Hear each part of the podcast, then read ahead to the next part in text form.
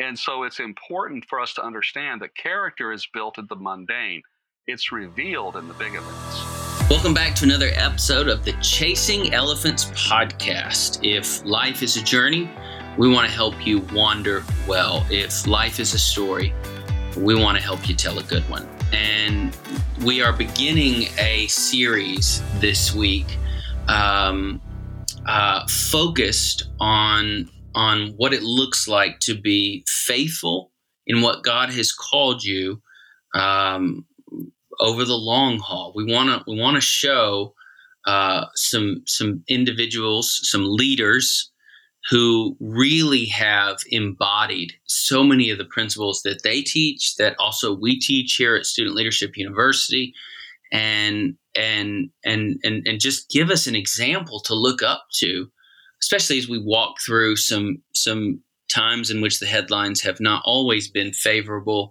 and there's been some people that have uh, uh, made some very poor decisions or been discovered that they had some secret lives that they were living, and and so in this time, we're hearing from a lot of youth who have reached out and said, "I'm confused. I don't understand. I don't know how to process. I don't."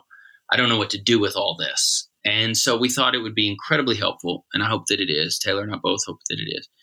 Um, that that we we just sit down and have some conversations with some people that we look up to, and ask them some pretty uh, some pretty honest questions um, uh, that are going to be both principle based, but then also heavy on the side of application. And we're so excited because uh, our, our, the first person we get to have a conversation with in this series is Dr. Ed Litton, who's the uh, senior pastor of Redemption Church, Mobile, Alabama.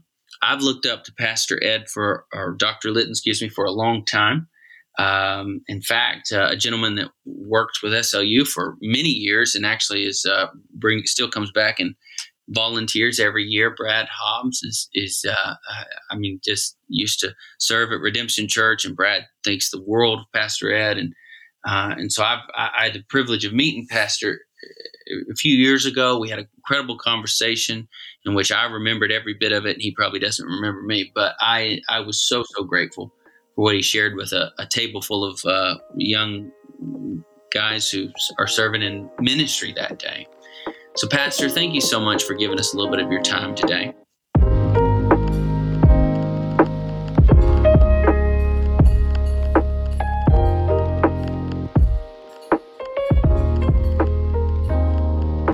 Brent, I'm so glad to be here. I love you, I love uh, Taylor, and I love your audience. So this is uh, this is something I've been looking forward to for the last several weeks. Yep, so excited. Thanks, Doc. Why, why don't we just start with with just a, a kind of a simple question so that uh, our students can kind of get to know you a little bit. Um, uh, share with us a little bit about how long you've served in, in your role and, and you've been plugged in there. And, and I have a secret question, and that is uh, as I was researching for our conversation today, you, you your education is I think I saw that you've got a degree in theater somewhere. So I'd like a little bit of insight on. No way, that's did, awesome. I did, Taylor. I just so I, if you could help solve that trivia question for me, sure. I'd be very grateful. Yeah, I, I actually took took me six years to get through college, and uh, because the first uh, half of that experience, I was at the University of Arizona, and one of the things I one of the majors I had out of ten thousand was uh, I was really trying to find myself and boy, I, I sympathize with anybody who's there. Um, but one of them, I had enough uh, theater credits, and I did acting in high school and some acting in college, and uh, did some stand up comedy for a while. But I was horrible at it, and so I'm glad I'm glad I got that out of my system pretty quick. Are there any old? But uh, that's that's no, okay. no, they've all been destroyed. Okay. We've researched all those oh, those places, and the uh, then I worked in television for a while. I worked for an ABC affiliate as a sports reporter. I used to edit film, all kinds of stuff. So, oh yeah, you have a voice for that. I can yeah. hear it. Oh, thanks, thanks. Yeah, I, I actually I actually got my broadcasting license when I was 13 years old. Back in the old wow. days, and that's a long time ago, you had to get a third class broadcasting license to be a DJ. And I, hmm. there was a guy in my church named John Moore who later would uh, sing with the Gaither Vocal Band. And John was about three or four years ahead of me. and he gave me a book and I studied it. It was an FCC book on how to take the test. And so I took it and got it, which was amazing. But, uh, Wow. so yeah, I've always had an interest in that, um, and it's interesting what it does. I was with a repertory company for a while, and uh, we would travel and just learn how to read an audience. But uh, I, was actually running away from God during that time period. I, God called me to preach the gospel when I was about 17, and that was right about the time I was finishing high school, heading off to college. And I ran hard for several years and then came to the end of myself of that. And God was so gracious and merciful to meet me there and remind me of what His call was on my life. And I surrendered to that. Mm. And uh, but so when I graduated from uh, Grand Canyon University in Phoenix, Arizona, when it was still a uh, Southern Baptist school there, it Mhm. uh, I had enough credits to double major. So I double major in religion and theater. Hmm. Okay. All right. Well, that was uh, that solved a question that I had in my head as I was uh, prepping. What what?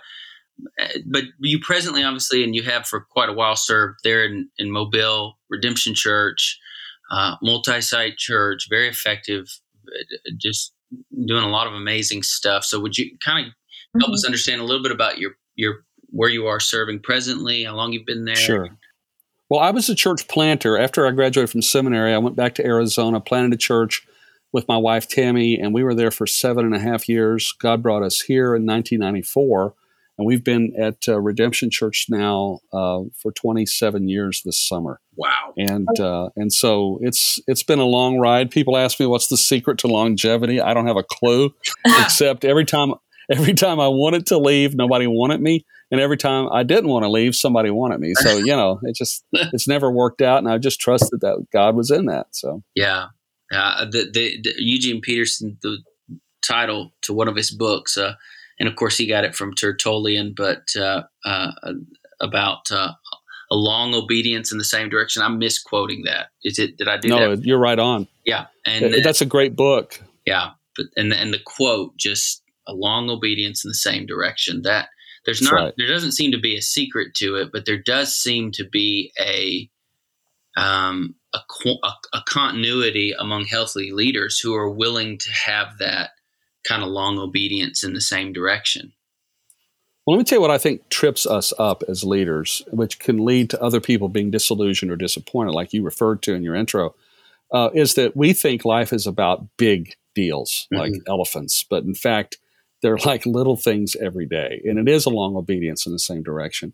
Uh, Jesus uh, came to the mundane. Hmm. Jesus uh, lived among people in the most mundane ways. That's why some people wouldn't take him seriously Yeah. and and so it's important for us to understand that character is built in the mundane it's revealed in the big events Yeah, and so there are a few big events in life either crisis or terrorizing events or spectacular events in our lives where we shine in a moment and all of those things reveal the character that's formed in the mundane things Hmm.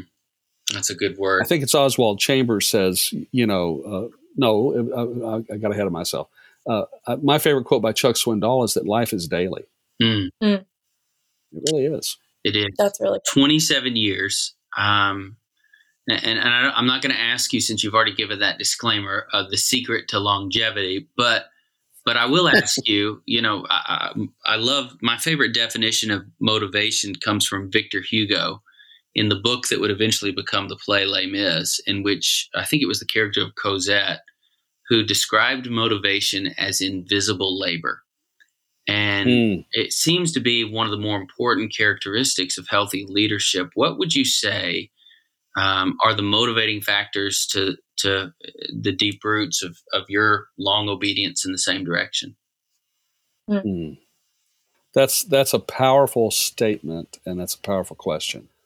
Well, uh, there's a lot of things. Um, I think uh, an abiding, intimate relationship with Jesus Christ is the most significant part of our lives. It's hidden. Uh, it's not for other people to see, uh, but it's in that intimacy with Him that we find our strength in the storm. Mhm. It's where we find our stability in life. It, it's I've described it as a ballast in a boat uh, in the storm-tossed sea. And so, how does a person survive? It is ultimately um, an intimacy with God. Mm. And all of us can, can, that's the good news, and need to grow in our intimacy with Him. So I'm going to tell every young person I speak to, every opportunity, or anybody for that matter, um, that the best thing you can do is nurture an intimacy with, with Jesus. And that takes daily time in His Word, daily time in prayer, daily time to put on the armor of God and resist the naturalness in you that wants to put you at the center of it all. Hmm. And uh, and so that's my daily struggle, and it's my daily joy. Uh, first thing I do is get a cup of coffee in the morning. Sometimes that's at four thirty in the morning, and and go straight into a dark study where I my because I'm I tend to be a little distractible. Um, they didn't have a name for it when I was a kid. Today it would be called ADHD. Yes. But when I was a kid, they did have a. My dad had a topical solution for it. There were no pills to take. Yeah. you know, he got his belt and said, "Son, you need Yeah. to slow down." You know, Yeah. but uh, I but think so I I'm that theater class when you were a kid, Pastor. I believe that, Yeah. that's yeah, yeah. That's that's it. And so th- I sit there because I want don't want to be distracted, and it's it's a challenge to focus on him. But what a blessing it is. yeah. And and I'm going to tell you where that really came home in 2007. My wife Tammy, uh, we just celebrated our 25th wedding anniversary, and she was suddenly killed in a car accident. Mm. And the next morning when I woke up, I thought to myself, "This is a nightmare. I'm glad it's over." But it wasn't, and I didn't know what else to do except to do what I had been doing. Hmm. I want to be clear. It wasn't always the practice of my life because usually when I woke up, I had 10,000 things I wanted to do or needed to do. Yeah. But to start with Him and to say, okay, what do you want me to do? And this is the secret to stress and anxiety, too. Most of us have a list of things we think Jesus wants us to do, Hmm. but they're really just projections of our desires onto Mm. Him Hmm. Wow. and and there may just be there may be one or two things because by the way he knows the frame of every person and he knows what we can bear and you know you you mentioned brad hobbs brad hobbs has got to be a genius and and he Yeah. he has never ceased to impress me with his capacity uh, I mean, he probably got a PhD in six weeks. You know, um, it- it- well, they slowed him down because of some other things, but he could have done it in six weeks yeah. but but I'm not Brad. I, I'm a totally different kind of person. But God didn't make me to be Brad. He made me to be me, Mm. and um, and so learning those things and learning the rhythm of what it means to walk with the Lord is such a blessing, and it has long term benefits. The other thing too is a young pastor. When I planted a church, I had so many dreams and visions. I wanted them all right now, or I was I thought myself patient. I think I'll wait a year or two, and these all these things are going to come true. And and the fact is, most of them did, but it took several years, and there's a lot of reasons for that. And and it's because God is sovereign over everything. He is lining things up that you cannot see. Mm. And so the best thing to do is be faithful to Him, do the work that He's called you to do, and watch and see over time how God produces the fruit. Wow. That's so good. And so continuing in this though, the idea of a leader who faithfully serves and executes that role that God has called them to. You've talked a little bit about disciplines. You've talked about some habits just in, within your um, past answer, but I kind of want to stop for a second and talk about relationships that you might have formed in your life Mm. and just ways that we can encourage those that are listening of the types of relationships that relationships that you have that have pushed you to these disciplines, to these habits that have helped um, you just in your walk with the Lord. Um, maybe just list a couple of people um, who have impacted your life in that way. Well, that's that's a great question. I, first of all, you need someone who's further down the road than you. Mm. You need someone that you admire, and please Mhm. don't. But hear this carefully, because I think you mentioned Ravi and the terrible disaster of two deaths. I mean, obviously his his physical death, but then the total destruction of who the man really was in our eyes Mm. Wow. and and both of those things are happening. So we have a double grief Mm. along with his family. Uh, I can't imagine what his family's going Right. through right now. And the people of his organization who depended on him so much and thought he was something very different. So you need someone ahead of you that you make yourself accountable to, but that you also watch them. And, and it's not hero worship because you the closer you get to a person, especially one older than you, you will see their faults Mm. you will see their, where they stumble and you will see their difficulties and their struggles, uh, and hopefully they see them too. Uh, but then you need someone behind you. You need someone younger than you. Maybe maybe you're only a month ahead of them uh, in the gospel and in your Christian experience, but you need someone else you're encouraging. And then it helps to have a couple people to your right and left. But at the end of the day, you need to be thinking strategically through your life of having a mentor and mentees and other people that you surround yourself with. Mm. Uh, but friends are critical. Uh, God did not intend, He says from the very beginning, it's not good for us to be alone. Mm. And so we need each other. And th- the thing that's interesting is in my generation, we focused a lot on discipleship as curriculum, discipleship as process. What we missed was relationship. Mm. Yeah. And you cannot you cannot disciple someone outside of relationship because mm. much of the Christian life is caught, not taught. Yeah. Wow.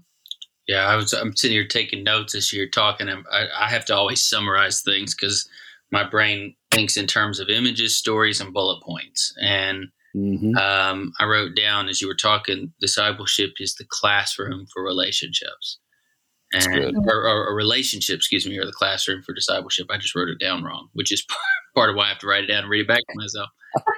um, the you and I are a lot alike. yes, sir. I got a theater degree that I didn't get credit for. Um, there you go. The um, Doc, you, you know, leadership. If leadership was thought of in terms of a narrative or a story, um, then there's going to be a handful of plot movements that revolve around certain themes. And in your leadership journey, um, there's been a couple of of of themes that have ri- or causes we could say that that have risen to the surface. One of those is the subject of race, racism, um, racial reconciliation, uh, and and you have you have become a voice uh, that ha- that people have looked up to because you didn't just have a conversation, but you you moved that conversation to application. Mm. And and so, I, I, if you don't mind, would you would you just speak to the role that um, that a theme or a cause or an emphasis uh, would have in in uh, uh, the leadership journey, and and then the, the the role that that specific theme and emphasis is played in your own leadership and in, in, in, in life. I'd be glad to. Uh, it's been an it's been an interesting journey. When I first moved to Mobile, Alabama, it was so because I came from such a starkly different culture, not mm-hmm. just the driest climate to the wettest climate in North America, but uh, from a very lost cultural group to a very gospel exposed cultural group. And what was interesting, though, the racial tension and the racial division in this community was obvious to me. Mm. So, in typical 34 year old senior pastor status, I thought, hey, well, I'm just going to address this. Boom. I started preaching about it immediately. And I discovered what's uh, uh, known as passive aggression. And my people, who are sweet people, I love them dearly, but they just kind of like, uh, you know, well, we don't talk about those things. And I kept talking about them. But the point came where it was obvious to me that if I kept pushing the envelope on this, it was going to stir up trouble. And here's what I did I justified in my mind not doing it. And I said to myself, look, this isn't your problem. You didn't cause this problem. You're not going to cure this problem. So I'm going to focus on the gospel. Mm. And so I, I self soothed for years with those words. And, and I would often remind myself when I would see clear examples, even up to the time of Ferguson, and I just self soothed, saying, That's not my problem. I'm here to preach the gospel until I realized something. And it took a lot of pain and suffering in life for me to see this, but as a part of the total work God was doing. And that as I saw that this was about the gospel. Mm. Because Jesus said that they will know that you're my disciples by your love for one another. And I realized I had I had a couple of really solid relationships with African American pastors, but not many. Hmm. And and my church is predominantly white, and and so we always had and and obviously we don't tend to think of ourselves as bigots, hmm. and and I don't know of any believer who genuinely wants to be called a bigot, uh, or prejudice or a racist, and so I don't use that terminology about my tribe my race, my ethnicity, uh, because I, I, believe what the scripture tells us is we are to be reconciled one to another. But for instance, I read an article this morning that uh, my city is one of the most segregated cities in North America. It's in the top 20. Wow. And most of those find themselves in the South, and most of those, many of them, in Alabama. But we knew that the last slave ship to offload in North America was here in our city, hmm. and uh, and and so there's a there's a there's a terrible history, and there is a terrible divide between the body of Christ. If half of this community is of a certain race, how are we going to reach them with the gospel if we don't cooperate together? Hmm. And and so after Ferguson, a group of pastors and legal uh, folks, lawyers, and, and some judges and others just started meeting. And at first, we were all very high productive type people. We're, we have goals and ambitions. We're going to solve this problem. well, yeah. we, we were we, we, didn't realize what we tried to bite off. And someone wisely counseled us who was schooled in racial reconciliation. They said, you, need to just stop thinking you're going to fix this and start getting to know each other. Mm. So every two weeks, we met for lunch at a car dealership uh, in their conference room and we talked, and it was painful when men and women began to open up about what they were experiencing, not in 1959, but last week. Mm. And and we heard the wounds, and we talked. We we shared ignorance. We we we debated what the real source of problem was, and we came after two years. We came to the conclusion. It seems like a long time, yeah. but looking back on it, it was it was so necessary because what God was doing is He was making us learn to love each other. And and so you hear a lot today about CRT, critical race theory. That never we didn't know what that was. Mm. All we knew was the gospel. I remember one of the earliest debates we had was uh, is this an education problem uh, or is this a sin problem? And we debated that vigorously, but we uh, I stood on the side it's a sin problem, not a skin problem, but I also stood on the side that the gospel is the only cure. Mm. And and people have heard that as an excuse, so there was a lot of resistance to that. But we all came to the conclusion together, and I think by the help of the Holy Spirit, that that's exactly the answer. And it wasn't exactly because I gave it, but it's just exactly the truth. And it's what's held me there. It's what's held our my brothers and sisters there. And so in the last seven years, we have enjoyed an amazing growing relationship, and we're attempting to spread that in our city. Mm. You know, so that's how I got involved in it. Yeah, you know, it's you, you you basically described a big principle that that we've had emphasized throughout our different programs by different individuals and leaders and speakers. But proximity changes uh, perception. Yes, uh, it does. It changes how we see one another. It gives us a patience for one another. It gives us an empathy. Um, and and you know you you don't hear those stories of things that didn't happen in 1959 but happened last week unless you're willing to sit in that room and unless you're willing to actually do life um, with one another. And and and I just I to me that that just that one simple idea that proximity changes our our perspective that's a that's a phenomenal example of that. One of the things that a year ago um, we wrote Jeff Wallace on our team and I wrote a, a, a blog called Letters to Our Sons.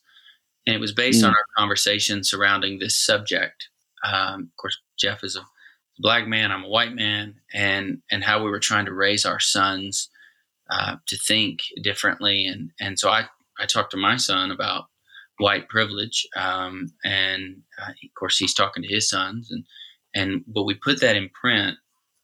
But one of the things that uh, that came out of that is is that this little statement that we try to say over and over again, and that is you, you can't weep with somebody who weeps and have a footnote or a disclaimer. Right. Um, right. There's no, I'm going to have compassion for somebody. Oh, but no, you just, you just, right. you just love, you just care and you listen and you climb in the ditch and you weep with those who weep. And, um, and, uh, um, and so thank you. and you have to, you also have to stay at the table even when the Judaizers walked in and Peter saw him, he had to wipe the barbecue pork off of his face and say, "Oh, you know, yeah. I'm not eating with these people, these Gentiles." But mm-hmm. but he was, yeah. And those ribs tasted pretty good to yeah. him.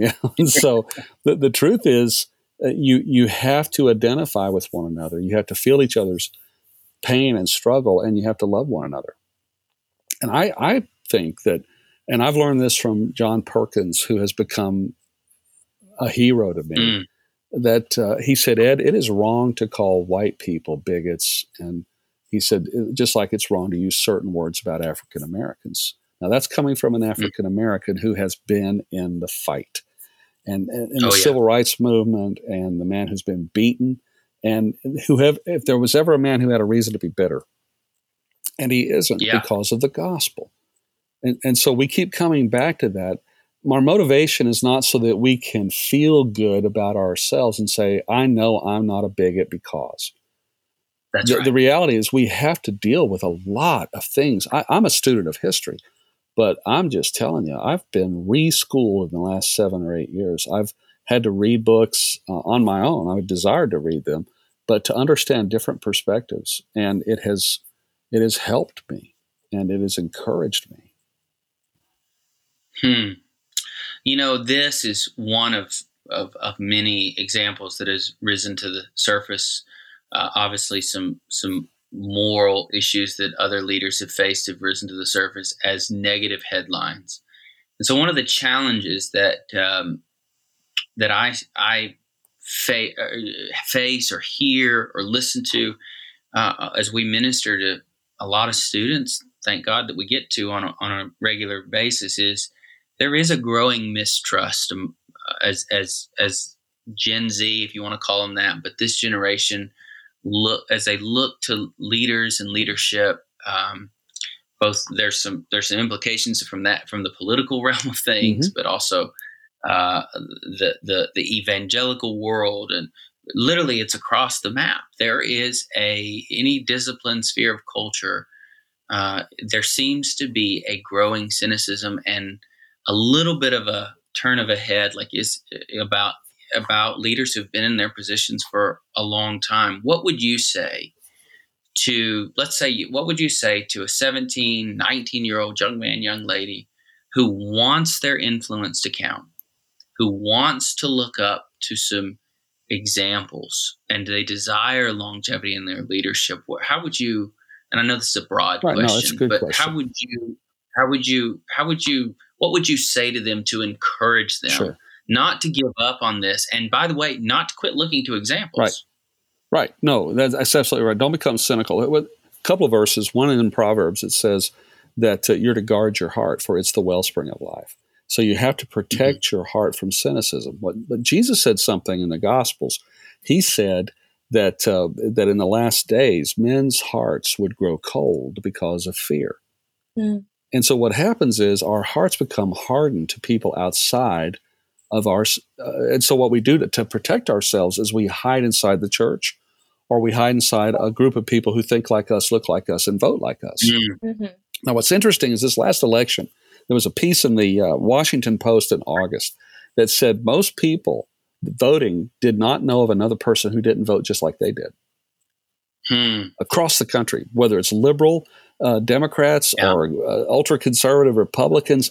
They don't know anybody. What does that tell us? It tells us that we have sifted our lives or or stacked our lives in such a way that we're not around people who tell us anything but what we want to hear.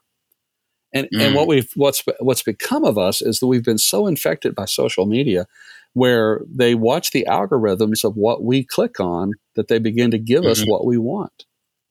And and, yeah. and so if we like this particular stripe or we're concerned about this particular issue, we'll get more and more of it till we start thinking everybody thinks like me. The gospel requires mm. something very different of us. And it, it requires us to engage the other, the person who's not like mm. us, to love them, and so while you'll sometimes be hard pressed to find examples of people who do this, keep looking. They're there. Keep reading, mm. keep searching. Don't be afraid to go out to find new people. Now, uh, parents probably get paralyzed with fear when I say things like that because they go, well, what about bad influences?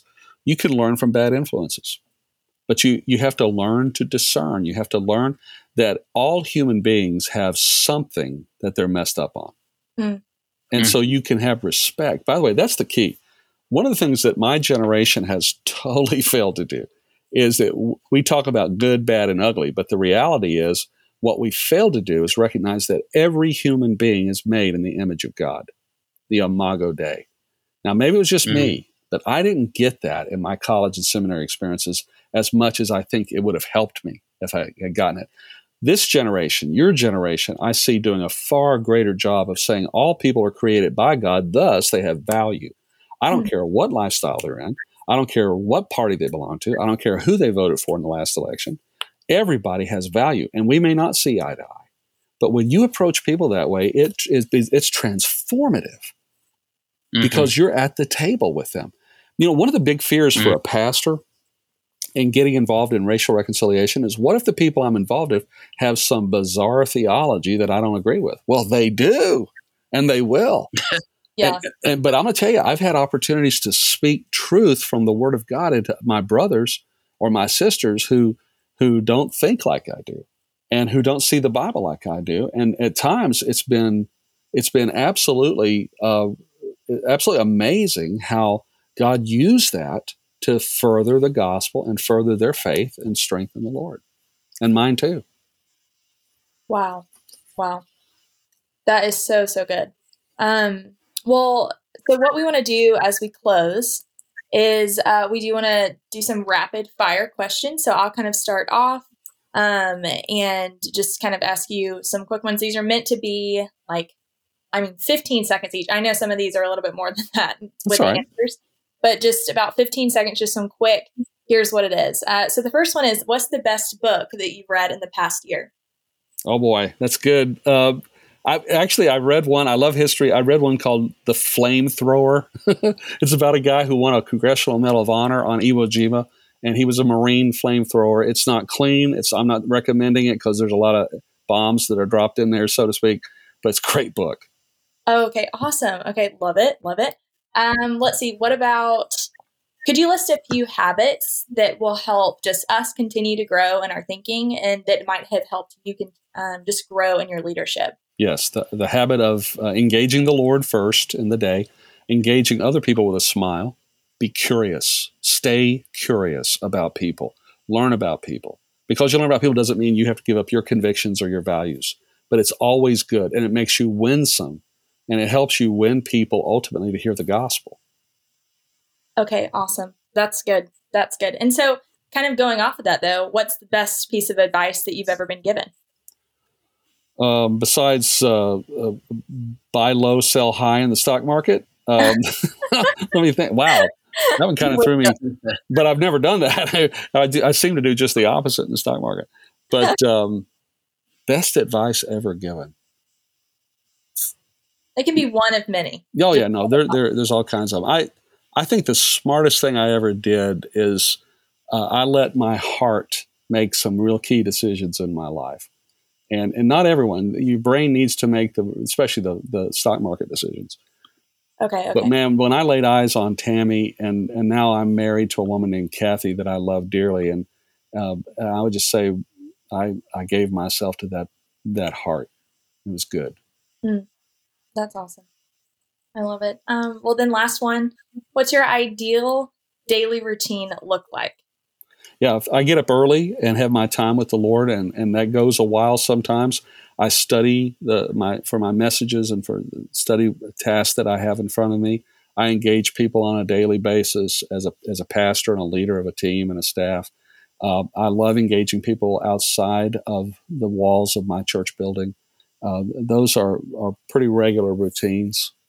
Uh, the other thing, too, is Kathy and I love the outdoors. We climb 14ers mm-hmm. in Colorado. Uh, we've done two. We'd like to do another one this summer. A 14er is a 14,000 foot high mountain. There's 53 of them in Colorado, and we love doing that.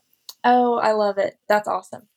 That is mm-hmm. awesome. Mm-hmm. Um, okay, well, I mean, thank you so, so much for being with us uh, just this week and just taking the time out of your schedule. I didn't mention this at the beginning, but um, I grew up at a church who had you come speak frequently, and you are good friends with uh, the pastor that I grew up with um, at Sherwood, uh, Dr. Michael Catt. And so, again, it's just a privilege to be able to um, just talk to you today, interview you. Uh, Brent and I are so mm-hmm. uh, just thankful for your time, and we are very excited about this series that we will be doing. And actually, um, Brother Michael will be on the podcast um, next couple weeks. So everybody pray for Michael too. He's fighting yep. a battle, and yep, uh, he needs our prayers.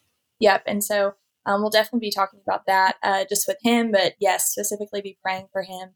Um, but again, thank you so much. And uh, Brent, you want to say a couple words in closing?